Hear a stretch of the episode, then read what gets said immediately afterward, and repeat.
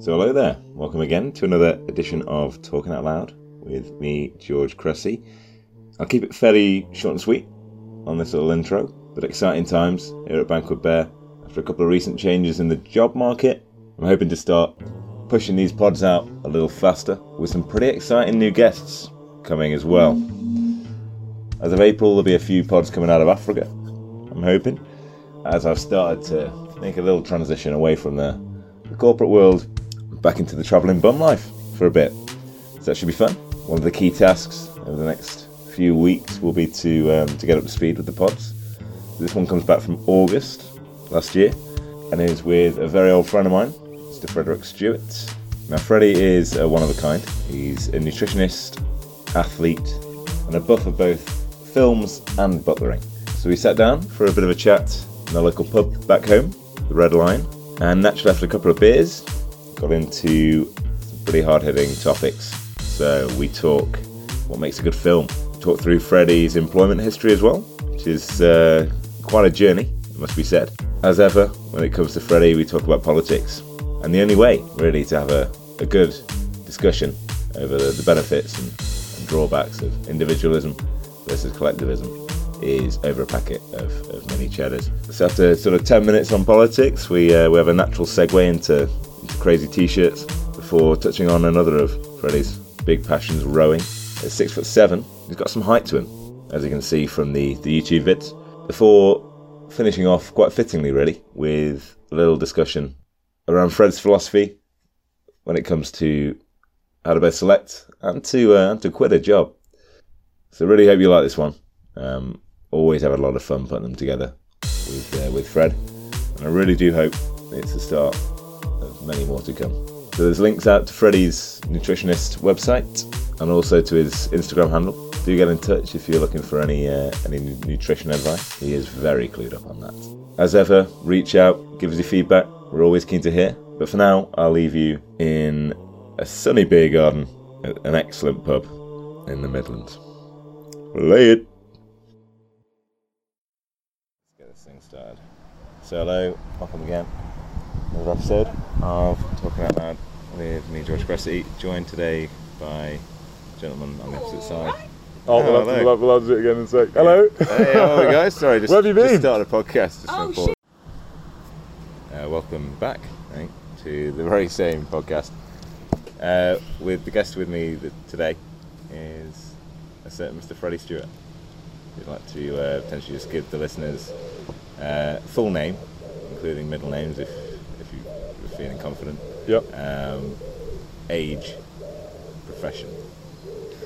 Uh, Freddie Stewart, no middle name, because um, I belong to a class in which middle names are not commonplace. Yeah, And uh, ooh, How we doing? Yeah, good. Just doing a little podcast. yeah.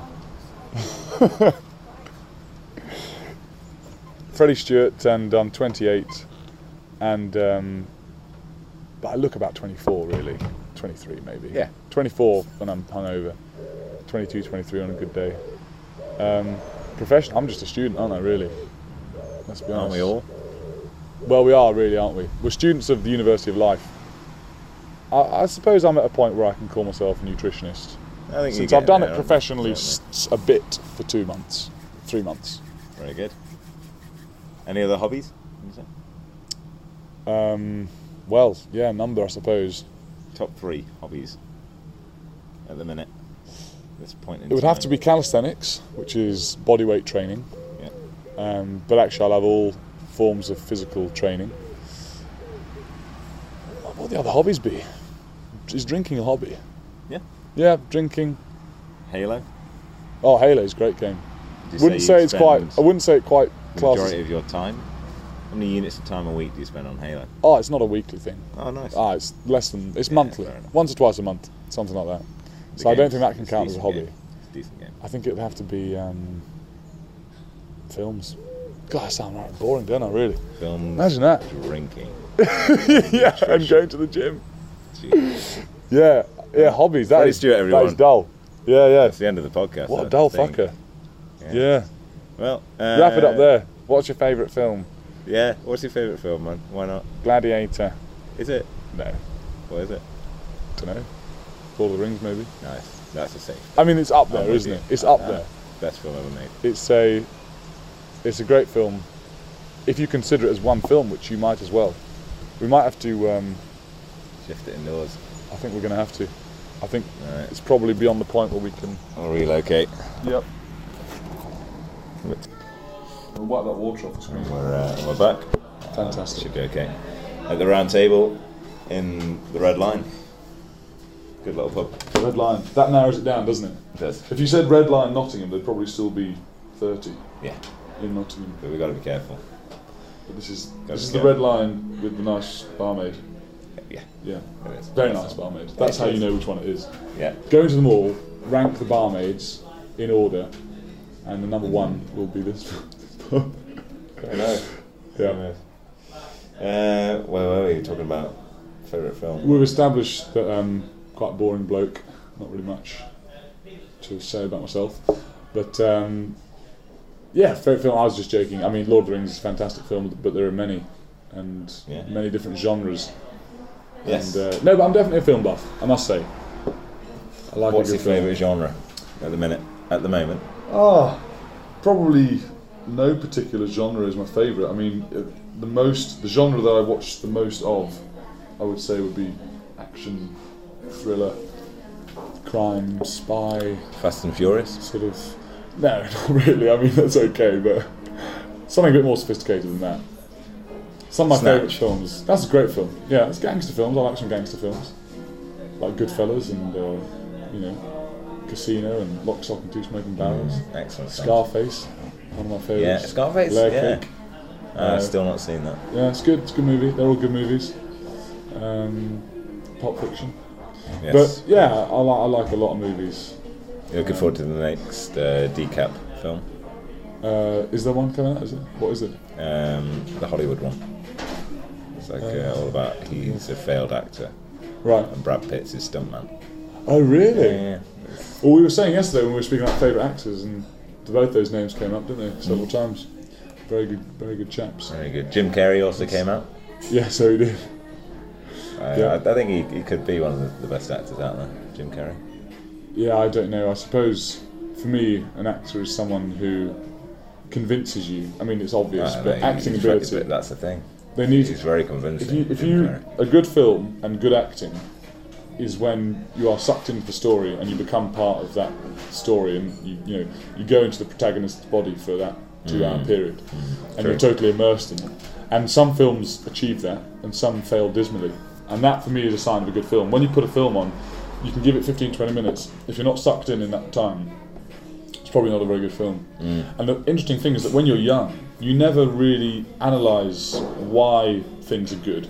You just know that you love watching the movie over and over again. You have no Yeah, idea true. why. And as you get older, you realise the script was fantastic. The story was just, you know, um, yeah, very true. very much um, a thrilling story, and the acting was top class. Yeah, exactly. And yeah, you start to break it down into the different aspects of the movie which make it so brilliant. Hmm. And um, but you still, just because you're analysing it at that level, doesn't mean that you still don't enjoy it. it. Yeah, Yeah, yeah, yeah. The the big one for me, actually, I often preferred listening to the making of, um, like watching the making of, like Lord Yeah. of the Rings, more than actually Lord of the Rings. Yeah, yeah. Oddly, so like I was like, ah, but how did they do that Yeah. bit? Mm. Like, how did they make that like? You're just blown away by the brilliance Like, of it. Yeah, the And- soundtrack, the animation, everything. Oh, like, Lord of the Jesus, it's unreal. Phenomenal uh, trilogy of films, absolutely phenomenal. Yeah, I do think that the time and effort that used to go into making films was was greater than it is today. I I'm think we're, I think we're yeah. witnessing a decline in quality of all of, across sure. all the arts, but but most notably for me is in films because I don't Hmm, interesting. No, I, I, I disagree. I think. really. I think the technology has moved on, and we can now produce very More realistic immersive films. films. Well, not necessarily, because a lot of it has to do with the the way the film is shot and the direction and the and the acting and all that kind of thing. So I think Mm-hmm. Yeah. I watched an, uh, some analysis video of the new Jurassic Park film, Jurassic World or whatever it is. It's a Mm. few years old now, comparing it to the old one, saying that for all the um, you know digital effects that they can now do with all Yeah. this technology and stuff, um, actually. lost its soul. Yeah, it hasn't got. I think the first Jurassic Park was like late '90s, like '98 or something like that. Yeah, Something no, like uh, that. I think it was mid nineties maybe. Possibly, yeah, possibly. I certainly remember watching it as a young Might child. Ninety five maybe. Yeah, maybe as early as that. And obviously, you know, the T Rex is big plastic thing, but Yeah, it's actually still quite that. terrifying. Oh, no, at the time you don't think that. horrendous. And you watch the new one, and I, know- I T-Rex. remember watching the new one and being mildly entertained by it. But I really like the new one. It's pretty oddly. good. It's I- okay. I, really did. I, I thought it was it, refreshing enough to be fine. You know, Mm. like because you're not you- like going in expecting it to be the first one isn't the goal.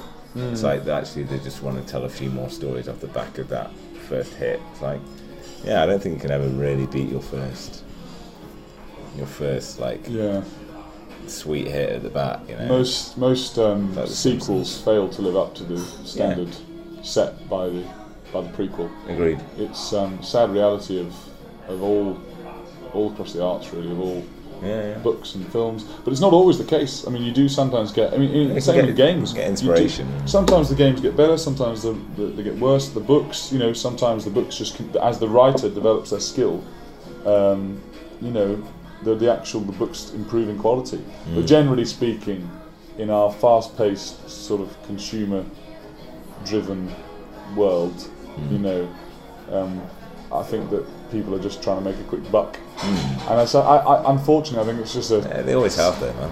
yeah. Of course, they're trying to make a quick buck, but Everyone is. but people these days, entertainment seems to be such a kind of um, oh yeah, short-lived experience for Yeah. people.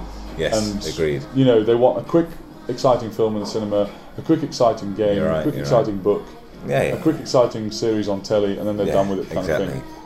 People's to see a attention spans are one getting pager, smaller. A one pager. That's what you Mm. have to produce. That's like half the consultant's job is just Mm. making condensing information into one page. Yeah. And like, you can't really ever get the same amount of detail across. You No. can't expect to. No. But you get the 80-20 rule, which is basically what you have to imply. Like you just, that's what this job has taught me. I think more Mm. than most most of the things is like the 80-20 rules, the key. Mm. So like, you put twenty percent in, you get eighty percent out. Twenty in, eighty out. Mm. Twenty in, eighty out. Like just use that. Pareto law. Yeah. Oh It's the right. I thought it was more to do with um, twenty percent of your workforce produce eighty percent of the value. Yeah, that's like that. true. That That'd be true of- as well. Yeah, I That'd see be what you true. mean. Oh mate, Yeah. the amount. You're probably part of that twenty percent, I imagine. I'd like to think so. I think generally speaking, in my past I'd like to think so. past sort of corporate jobs, I was in, well into the eighty percent. Being dragged along. What's your employment history like like? Depends from what age. Uh, let's go from sixteen. 16, I worked briefly in on a shop floor of a of a printing um, printing factory. I suppose you could call it That sounds like you're in the printing 30s. workshop. Printing Sounds workshop. like you're from the it's not a 30s. factory; it's a workshop. I mean, Gotcha. it's, it's a, print a, a workshop, a printing workshop, Cool. which was a company my mother worked for, and I basically rolled banners and and stacked them on pallets and wrapped them in industrial sized cling film all day. Oh, very nice. 10 hour days or something like that. That was nasty, but that was just because my mum Yeah. got me in there. Yeah, of course. It's a I job's did a few other odd jobs at that age, but like for family, friends, and stuff. I didn't have any proper employment.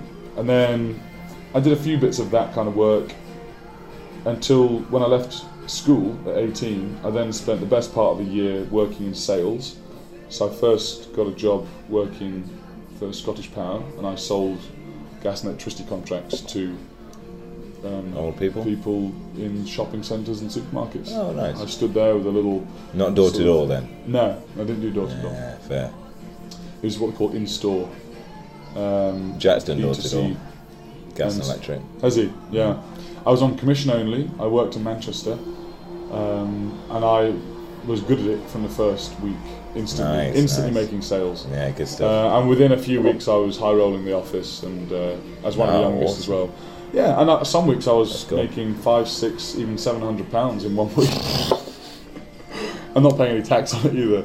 So, so that was That's interesting. But some lazy weeks I'd make three hundred quid, but that was lazy. Wow. You know. So that was interesting. I did that well. I did it for Scotch Power for a few months, and then I worked for EDF doing a similar thing because I got a high commission with EDF. Um, I didn't enjoy it particularly, but I always had a knack for sales. nice. Um, and that was just after leaving school. Then I joined university, and did that. For, I was at university for four years with you, George. Well, yeah, the whole four years. In fact, we both did 2020 to 2014. Uh, 2010 We to graduated- 2015 I was. Oh, you 2015. Okay, okay, yeah. Because you had a year in industry. Yeah. Okay, yeah. So um, during university, I only worked a bit in the holidays, and I just used to work in promotional events, basically working out in uh, any kind of event where you've got promotional staff. I would work at. So you might be working at like some kind of car show, or you might be working um, at a, a sort of a, a, a several day event like the Tough Mudder or some children Ah, amusement okay, okay. Or, or or you'd be doing some promotion in store with like a games console or some new technology, Yeah, nice. or or you could literally be handing out tins of Lucozade on the street. Um, That's, Leaf- that's awesome. That's really cool. as well. That's really cool. So it's such a diverse range of Yeah. sales that you've got to do. it was all just to get money. Different products. You know, you generally get paid minimum of ten pounds an hour. Um, when I did, yeah did that on and off to, to get money.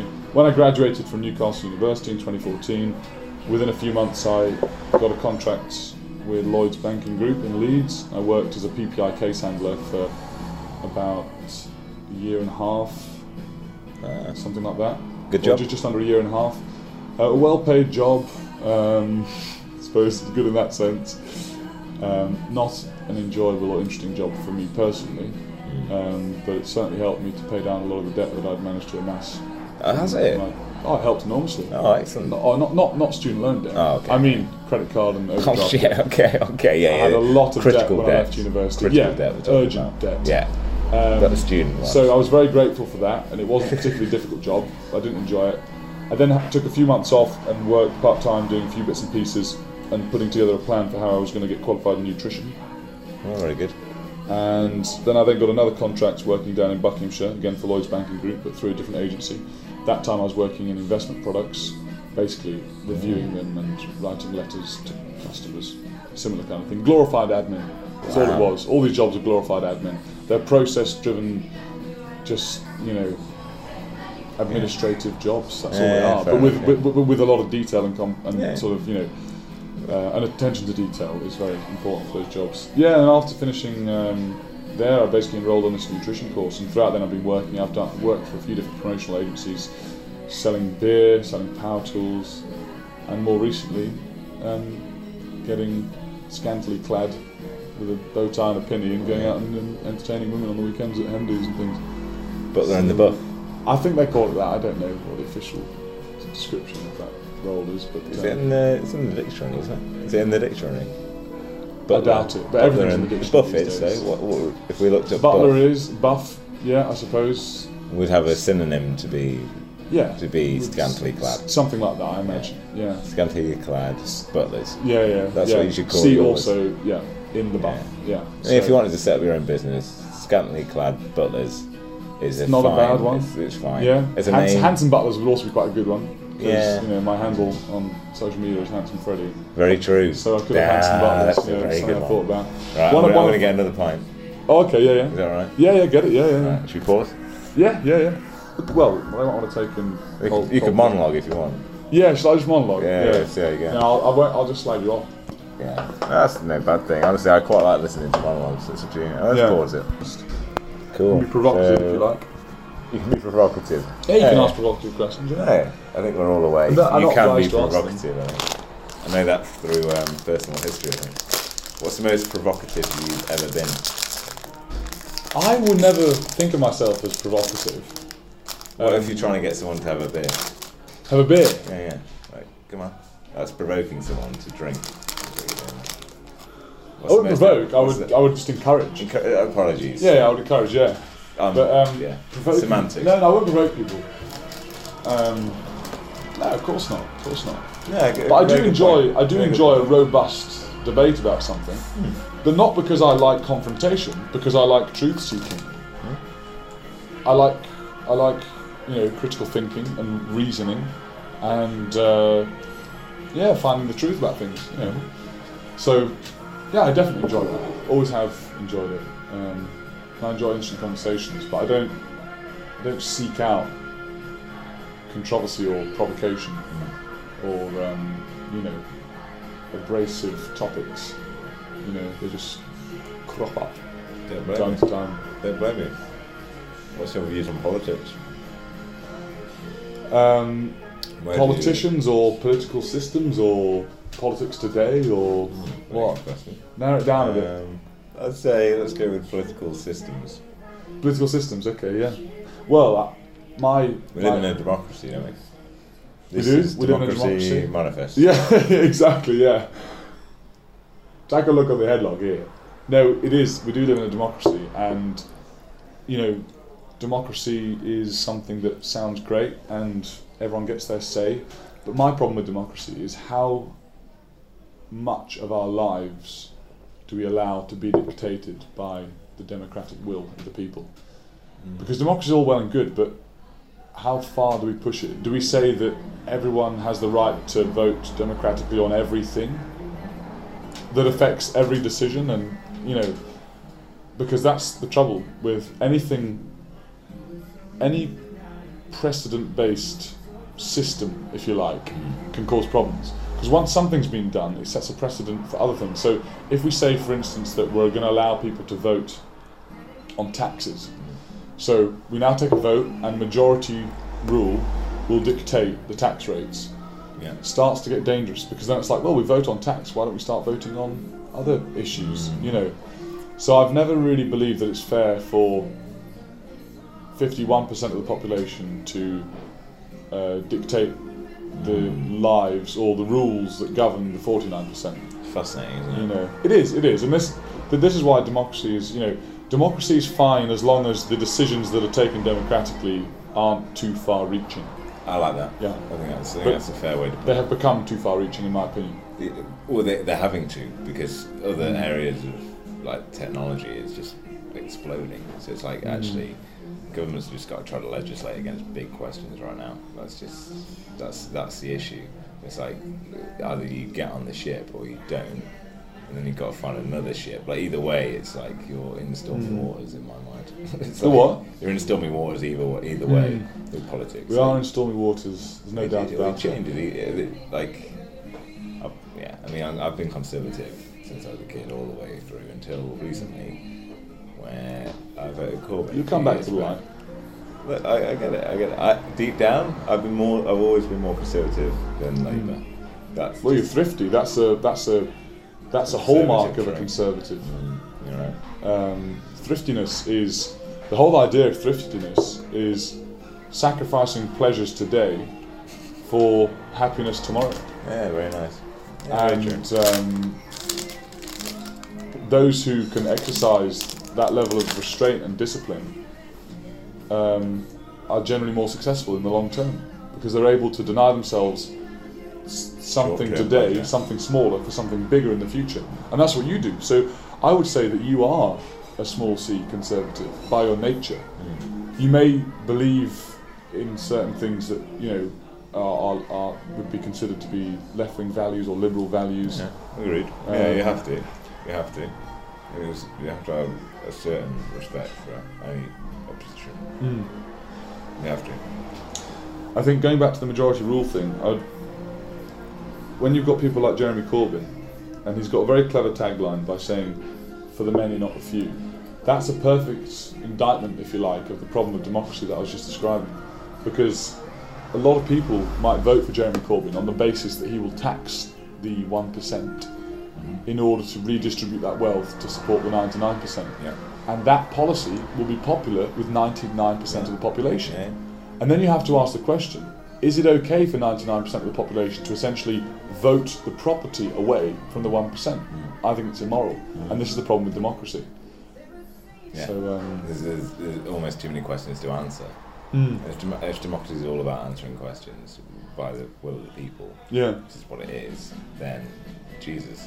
Mm. Well, right now I've got a billion questions in my head. It's like, can democracy answer them all?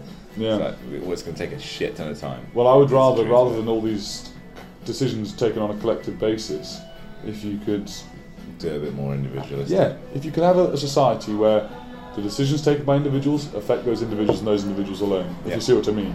I, I'd much rather It's- people be in charge of their own destinies. I'm all for self-responsibility. I, I'm, I'm, These are all I'm- conservative values. Agreed. agreed. I, I'm all for that until, for me, I think there's going to be a, another point as well on the, the flip side of that where people are very isolated because it's all about themselves. Mm. So that's that's the, the risk of that. Like go like swinging it too far. Yeah. It's all about like finding the the rhythm basically, and then trying to keep on point with it. I think the point is that when I say talk about individualism versus collectivism, Mm. it's about what's coerced um, and, and what the law says. So I don't like collectivism when it's been forced or coerced. I don't like forced interdependence and, and integration. I like it to be authentic. I like it to be organic and authentic, if you like. So, for instance, um, if you live in a neighbourhood where you know you all help each other out, one person house sits while the other person, you know, um, looks after their school kids while they're at, while they're at work, or they, you know, or they borrow a lawnmower, or they have vegetable patch that they give vegetables in exchange for a few eggs from the chickens of another neighbour. Yeah. This is all collectivism, but it's voluntary. Those people have chosen to enter into that No, like relationship, if you like. So that's called collectivism. Well, it's yeah, it's, it's collectivism is just when individuals come together to, to to achieve things communally, and communism is based on the idea of collectivism. But the problem with it is, is that if you want to implement that kind of um, idealistic um, uh, scenario, Yep. you need to use force. Um, and this is the problem with it. So uh, there's a chap who I like listening to, um, who's written an excellent book about all this sort of stuff, and he likes to say Who's the guy? that he's Dominic Frisby. Okay. Oh You yeah, might- you might have heard mentioned, him mention him. before. Yeah. Very yeah. good guy. Very. I mean, in, in terms of, uh, oh, I'm all right, thank you. In, in terms of a, um, a modern day thinker who is kind of on the money about everything from the financial system um, to politics to economics um, to society, he's pretty much the man. Um, don't agree with him on absolutely everything. Um, there's a As he couple of things I we disagree. Yeah, always, uh, but pretty much, you know, if I had to pick someone who best represents my Ninety-nine percent. yeah, I probably agree with them on 99% of stuff. Wow, that's, yeah, that's yeah. amazing. Yeah, also, I don't know, maybe 90%. Yeah, yeah, yeah. But, it's still know, crazy hard. very interesting. But he always Yeah, yeah, says he's he is for socialism without the state. Because How would you prin- do that then? What does that mean? on a voluntary basis. Oh, oh, we- can, can we all pay into a fund that will be used to support um, people's health needs or something like that? Um, there used to be something in this country called the friendly societies, which were voluntary societies that were set up in communities that would help disadvantaged people.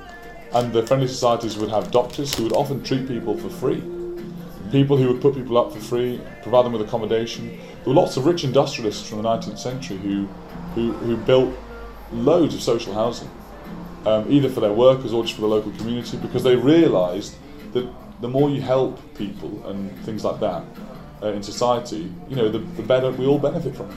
And I agree with that. I actually share a lot of these idea these ideals um, that, that the socialists, um, you know, advocate and espouse. But I just think we can go about it in a different way, on a voluntary basis. Yeah, I, th- I think you can take lots of what the socialists do and lots of what the conservatives do and Mm. actually overlay them very effectively, like almost more effectively than them Yeah. individually. Like it's Well, I think- ideas, crazy things. Fascinating. Though. I think you have to look at the um, when it comes to like the political legal system or whatever, and you're talking about getting values from you know the left and the right and blending them together to get the perfect system. I think you've got to think of the law, and the law includes everything from all all policies, Yeah. whether it's about redistribution of wealth, wealth, welfare, whether it's about schooling and hospitals and, and regulations that govern companies, whether it's about the laws that govern what you have rights to and all this kind of thing. Yeah. You have to think about all those laws, to use an umbrella term for everything the government does, as the rules of the game. And the rules of the game need to be set as such that the people playing the game um, can choose how they want to kind of behave, you see what I mean. So that's why you want to have as minimal rules as, as you can Very get, can true. get away with. But That's a really very good point there. they're the rules of the game, and the, you know the rules. The rules of the game are very important because if you say to people you have to pay twenty percent tax, they're not going to pay thirty percent. It doesn't matter how Yeah, yeah. much they talk about wanting to pay, you know, wanting everyone to pay Yeah. more tax and be more social. gonna do socialist. it. they're going to pay more tax themselves. Why do you do So that? you need to set the rules of the game, and this is this is kind of the Mm. Yeah, the important thing. But no, I think as few rules as good point possible. there, let people yeah. live. If they want to be individualists and not share their money and be selfish bastards, they should have the right to do that. If they want to share be a all their money with the There should be a place where they can go. I'll say that much. well, in their own home. Why can't they live in their own home, uh, earn their own money, live their own life as they choose? They shouldn't be forced to spend their money on other Exactly. people. This is- this you don't. You, you spend your money. You don't buy pints for everyone in the pub. You buy pints for your friends. Yeah, I agree. you see what I mean? So you you you discriminate how you spend your money, and Yeah, we all do. So that's why I think that we shouldn't. How many people have you met who receive um, unemployment compensation of what one form or another, who are like grateful for it? No one. Because there's no accountability. They don't know where that money coming from. Yeah, it's true. taken from everyone by force, put into a pot, and then allocated to certain funds. Yeah. Welfare, you know, unemployment compensation, healthcare. People go to the doctors. They don't. They're not grateful for the fact that it's free. No? Well, no, There's no, no no, accountability. No. See, uh, that's where I think we fundamentally, not fundamentally, but we disagree quite deeply on um, on this. Because I think, in reality, we all go through shit times in life realise that money is fucking worthless. You know what I mean? It's like there's bigger shit at stake. Like, you, a loved one dies, you, you, the last thing on your mind is. Oh, I'm generalising. Money and so I'm, on. I'm Exactly, generalising. exactly, I'm not. exactly. There are some people who probably are very grateful, and by the way, there's a lot of people who need help, Exactly. but they don't It's necessarily important to say need a one-size-fits-all, seventy quid a week free housing help. Agreed. Some of them need some encouragement. Some of them need to kick up the arse. No. Some of them just need to. Some of them need like one grand. There you go, fucking go. Like, and you got a month or something. Yeah. Like, you don't need a steady wage. Mm. Inject them with money. Yeah. See how they go. Like, just hit them good, hit them hard.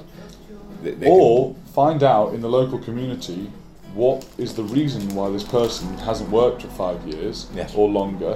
What is the reason they've got all these health problems? Find out the root cause and address it, and then you have a conversation for longer than ten minutes, which is how long the GP would see you for, or half an hour the social worker might see you for, Yeah. and really get to the root of the issue if you care. yeah. But you shouldn't be forced to care. I do care about people in this country, but I'm not going to pretend that I care more about people in my local town than I care about my family. Yeah. To me, it's my family, it's my friends. They're the most important people. That's of course. And I should have the right to put my money into helping them if I choose. Mm. And if I choose not to, I should also have that right. And I should have the right to choose whether or not to help the people who can't work for whatever reason or choose not to work. It should be a choice. You know, It has to be a choice. It should- If, if, yeah. if it isn't, then it's rioting. Right? Yeah. So I'm, and why am I eating cheddars, man? I can't even talk properly. no, you you This podcast. You've got to be comfortable while you're having a I'm podcast. You don't want to feel under any pressure. But um, yeah, I think we've done politics. I mean, um, yeah, I don't affiliate with any political party. Um, No, it doesn't sound like it. Well, I like some more than others, but I won't say that any one party represents all my views that well Yeah, necessarily. agreed. Very nice. Um, I mean, there are there are portions of the of the left wing parties, the Lib Dems and the Labour parties in this country, that I actually would put into my, um, you know, I would I would take policies from those parties and put it into my collection of policies. I'm very anti-war. Um, you know, I, I'm I'm I'm anti this foreign intervention agenda. I think it's terrible. Um, and you know, I'm all for equal rights for all different sort of minority groups. You know, I mean, we all are really.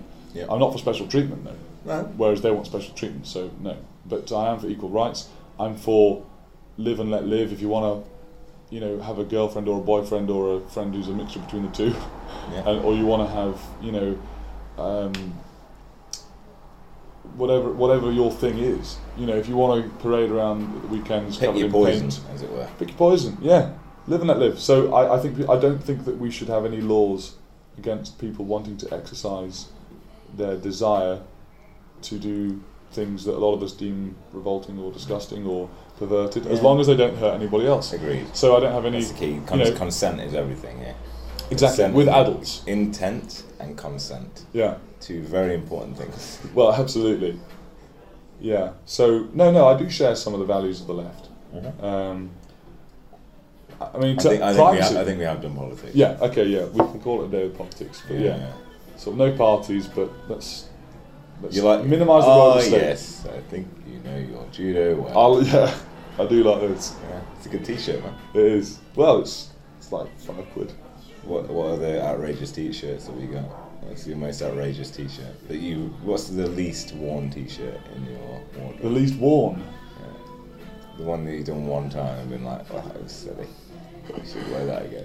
Um, I don't have any outrageous t-shirts. Yes, you do. That one is one. Well, yeah, yeah. I've got one with a cat's face on it, like blown up in Yeah. quite high detail, and that's all it has on it. It's by a company called The weird. Mountain. Yeah, my ex-girlfriend bought it for me. It's a bit too big, so I don't wear it very often, but it's quite fun. Yeah. Got one with Jacob Rees-Mogg's face on it, but that's a normal t-shirt. um, That's Got- not a normal T-shirt. I've got a few other ones. Hey, that people rip your head off for that. People rip your head off. Well, when I was out with Jack at Manchester, I wore it actually, Did you? and it was fine. Yeah. That's hilarious. Fair Yeah. play, man. Ballsy. No, I wouldn't wear my MAGA hat. brave. The MAGA hat would say. But yeah, no, that's it. But yeah, what else do you want to cover? Culture. Nah, it could just Or- closely linked to or politics. Rowing. Let's talk about rowing. Okay, yeah, let's talk about rowing. Yeah. Uh, so that's how we know each other. Yep. Rowing back in the day, Yep. 2011, 2010. 2010 to 2011. Yes, 2010 to 2011. Yeah, yeah. I suppose we did about nine months together, didn't we? Yeah. And you didn't do any in the second year, did you? No, I was out, man. Yeah. I tapped out. I did my bill. I did my. I had my fun. Yep. No, you, you, you served your time, and um, I, I'm sure you got a lot from it. I mean, I Oh, for certainly sure, did. man. Yeah, yeah, no doubt. It's a, it's a great it taught me a hell sport. a lot. Yeah. Yeah. No, it's a great sport. I miss it very much. Stopped rowing in 2000. Well, 2014. I stopped rowing properly. So I did it for about four and a bit years. Um, and I got injured late 2014, and then I tried to come back and start rowing again in the summer of 2015. Lasted a couple of months. Rowed at Henley, and then the back injury was so bad I had to stop and get better. Yeesh. But I, I love the sport. I never really uh, carried on, you know, enough with it to the point where I was happy to stop. I, I didn't want to stop when I did. Yeah, yeah. But it's Well, wonderful sport. It's, that's injury, man. That's how yeah, it yeah. It wasn't didn't really have a choice. Um, Yeah. But in hindsight, I wish I'd have um, Stretch more. Not stretched more. I just wish I, it wasn't a case of a lack of flexibility that caused the injury. It was just uh, it was just strength imbalances and repetitive strain. uh, Repetitive strain. Um, oh, yeah. Well, dude. It's a very Right. unnatural movement. And- For a man of your height as well. Yeah. Like, six foot seven. It's like that's not a small man. No. Yeah. So, So it's, that's um, gonna fuck you back up, man. yeah. That's how it works. You got more gravity going down. Well, it's also it's also how much force is going through your back, and if you're quite strong, Yeah, Um, but you've got you got more force. You've got more muscles to create. the, the stronger you are, the more robust your body has to be. Put it Oh, that way. for So if you've got strong muscles, if you if you know if well, if you're if you're a powerful a- athlete in the sport of rowing, you need to make sure that you're looking after your body, because there is simply more force going through your joints Mm, uh, and your and your skeleton, if you like. Yeah, yeah, yeah. And um, Yeah, Your frame takes more load. But Yeah, You've got a larger frame. exactly. It's like It's putting up a marquee. It's like putting up a fucking Yeah. marquee. yeah, It's like you've got a bigger marquee than me, dude. yeah, to you. I've come to the party with this, yeah. And this is fine, dude. It's Six very, foot. very true. I've got an adequate tent. I'm If, fine you, with if it. you've got a longer back, you've got more distance from the pivot when you're rowing. Uh, but also, if you're a bigger person, you've got more force. That force is also going through the body slightly longer because your stroke length is longer. Mm. Um, and if you row a lot and you don't necessarily look after the strength of certain parts of the body, you could develop strength imbalances. I don't really know what caused my injury. It's a very typical injury for rowers, and I didn't actually when it when I, when I got the acute injury that was clearly it was triggered by something, Mhm. but triggered by doing some weight training, but actually What was it, underlying squats? that, Squats preceding that, deadlifts? was the bent over row. Actually, What's it? I used to bend over bent over row a lot of weight. Yeah, I was very Yeah, strong at that. I still would be quite strong, but I was doing. Um, there was one of those days where I didn't feel particularly strong, and I How, was how, out how much weight then? I was bent, bent over row 100 kilos, probably for 10 or 15 reps or something. Outrageous. I was quite sorry, strong no, at bent that's outrageous. Though, like that's silly, silly weight. Like ultimately, what I'm trying to say Not for here- my strength level, Yeah, that's- um, but it is a lot of weight. But the thing is about bent over rows is you've got to bear in mind that even though you're pulling it, and you're using your rear delts, your lats, your biceps, you're also having to stay in a strong position using your erector spinae muscles, Okay. or whatever they're called, spinae erectus, or I can't remember. The, the, the two strips of muscle that Yeah. run down either side of your spine. Um, and those muscles are supporting that um, pivoted position, that, that, that, that flexed position of your pelvis. Yeah, yeah. But you, and, and so if you've got a long back, you can think that the distance from the pivot, which is your pelvis, is going to be greater. So you need to have a very strong lower back. My lower back was always fairly strong, of course. But I think on that particular day I wasn't feeling very strong. I jerked a little bit and the disc just popped. And uh, I got basically a bulging disc. I don't know if it herniated or just bulged. It probably just bulged. And then I basically got very bad advice Either from physios, in a lot of pain, got very bad sciatic nerve pain that was excruciating on some days. And uh, yeah, it's very unfortunate. It's, it's, it's very unfortunate. Well, on the mend. Yep, yep. It's what we now five, nearly five years on, and uh, I'm doing everything except for rowing and not feeling too much pain. I don't have any pain. I just have a little bit of tightness. Okay. Sometimes quite a lot of tightness and a bit of pain sometimes, but it's nothing acute, severe. I haven't had sciatica. Nice. Um, and I now know how to deal with it better. But whether or not I can return to a sport I love, I'm not sure. And I'm approaching 29 now, a bit old. I'm also not even remotely cardiovascularly fit anymore. I think it's So it's- pretty fine. Well, compared to where, what I where I was, I should say. Compared to, you know, Which I don't think is Joe I'm probably okay. But. I'm not saying you're Joe Bloggs, if that's what you thought I was implying. You were. yeah. No, I wasn't at oh, all. Oh, no, I know no, you no, no, I no, no. I just looked at you when I said it, but I, I didn't mean you. no, you're far from Joe Bloggs, George. For the record, George only rowed for nine months, but he was a, a very skilled oarsman for the limited time that he rowed for. Appreciate And it. had you given it some more time, George, I think you could have really excelled. I liked it. I did enjoy rowing. It's a good Yeah. sport. I just needed to do the engineering thing. You had to pick, and you chose the engineering route, and it was probably a tough decision me. for you. Look where it got me. Look where it I'm got not, you. I'm not in the engineering game anymore. You're not, but you know, I think you probably still got a lot from doing that degree Yeah, and applying yourself. And like I've always said about the way that you approach your life is you start things, you see them through to the end, even if you hate them. And as a result, you're 28 years old now, and you've got an excellent record from school up okay. until the present day. You've got a decade of where you can demonstrate that you've done things to a very high standard, and you've set yourself up beautifully. And even if you decide Alright, um, at the end of this year sweet. to knock knock it on the head. uh, It's true to knock it on the head with your current corporate job. Mm-hmm. Um, you can you know walk away with your Yeah. with your head high Thanks, and man. your conscience clean, Yeah, I think uh, so. I hope so. I hope so. Yeah, If, if I, with your pride intact. If I can't, then we're in a bad way, aren't we? I think when it comes to work and things, my view is I like to consider it in terms of what do I have to do and how much am I compensated for. I mean, everyone makes that calculation at a subconscious level. I want to know what's going to be required of me, what are you expecting, what do I have to do, how much time and energy and creativity and emotional energy or whatever is this going to take, and what's the compensatory reward going to be, and working out is it worth it. And of course, also thinking about the long term prospects and what other sacrifice you have to make. You have to weigh it up. Obviously, we all do that Yeah. and um, I think I've you know in the past I've done jobs where I just couldn't stand it and I just had to get out you know No, it's tough, man. and had to leave and then I've It's tough, man. Yeah. is hard, dude. Quitting is hard.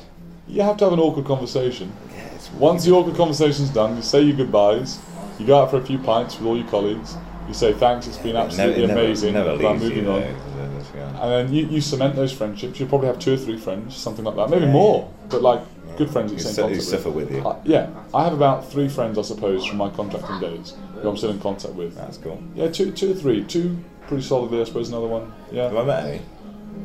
No, no, you haven't actually. Who was the lad who No. I met though? Who, who um, was that last year or whatever? A year and a half ago when I came up. Me, it's me, you, Charlie, and him. I think. Went to Halifax. Oh, Ollie. Yes, sorry, you have met one of them. Yeah. Yeah, yeah, yeah. You have met one of them. Ollie, yeah, he's yeah. a funny lad. Yeah, he's a good guy. He's a good guy. Yeah, we clicked instantly. We had a, we had a lot of fun actually. Yeah, he Um, it. So yeah, he's one of the good friendships, and I've got another Nice. good friend. But I thought I had. yeah, I you can cement the friendships, have the awkward conversations, get the money, move on. Because it's your life. Yeah, walk That's what you've got to on. think. Uh, it's always worth having an awkward conversation. But When it comes to things like um, pay rise as well and things like that, you've got to ask. Yeah. Don't ask, don't get. Yeah, you're right. And the way to And that's phrase what the it, bosses say and you don't need to include all this in the pot. You can cut this a little bit before, but No, you know, I'm happy to can- include this, Well, so- it's just what I think is the best way to go about just, it. Just, just rambling. Yeah, you have to frame things in a way that is, you know, inte- you have to frame things in an intelligent way. You have to, you have to. So, so for A logical instance, way. you wouldn't go, yeah, but also in a way that's going to be compelling and convincing and fair enough. You have to remind yourself, human. To be logical and human. yeah, rather than thinking I'm going there to try and to try and basically bribe a little bit more money out of my employer, Yeah. you have to think, well, I regard myself as worth this much, or maybe I'm not, or you know, whatever it is, or maybe you don't even know how much you're worth to the company. But then you have to think, I either I don't want to do this enough for me to say, in order to make it worth my while, I want that much money, or could I go do something else that earns the same amount of money that's less work, or could I do something else that might earn less but it's a much better life, or something like that. So you have to think to yourself, I would stay if they gave me an extra thirty grand. So then you say, look, I'm really sorry, but I've, know, I've been considering which which which direction I want to go in for the rest of my life, you know, my career, and I've come to the life. conclusion that I don't, I don't, well, not the rest of your life, but you know, for the Yeah, yeah, it's, it's me- a medium, powerful sales medium long technique, term. though. And then you have to say, I just, you know, I, I think at the pay grade I'm at at the moment, I, I don't think I will be able to continue this job for much longer. Um, because I've got other opportunities. I have other opportunities which are more attractive, more lucrative. Something Yeah, like agreed, opportunities is a great word. Amazing It's so word. vague. I use it all the it's time. the best word. It's, In the corporate world, they use that word to death. I love it. So they say I've got other opportunities challenges. elsewhere. as well. So look, challenges and opportunities. cha- yeah, challenges. Good God, that's such a classic word, isn't it? Cringeworthy. love it. Um, and as such, it's making it very difficult for me to, to continue work here. I love working here, but I just at the moment I'm afraid I've had other opportunities that are very tempting. I find it of very course, challenging for me not to pursue to those pursue this opportunities. opportunity. Absolutely, yeah, something like that. And you'll often find, you know, that it's not necessarily you don't you don't want to come across like you're trying it on. Yeah. But equally, you've got to say to yourself, I'm sick of this, don't want to do it anymore. But if they give me another thirty grand, I could do it for another couple of years, something like that. So, Agreed, agreed. but anyway, yeah. Yeah, yeah. That's So, um, awesome. yeah. Right, well, I think that's that's a nice place to end. Yeah, yeah. Good job. Well, That's thank- been good. Yeah, thank you for the interview, George. I'm sure we'll do another one at some Yeah, stage. yeah, please. We'll get get let's get on your pod, mate. Yeah, definitely. Look at that. It's um, three fifty-four. Is that it? You'll be away before four o'clock, mate. Oh, it's 3:54. Back up to the Yeah. Halifax. Yeah, perfect. Cheers, Brie. Banquet Bear Productions. Cheap and chill.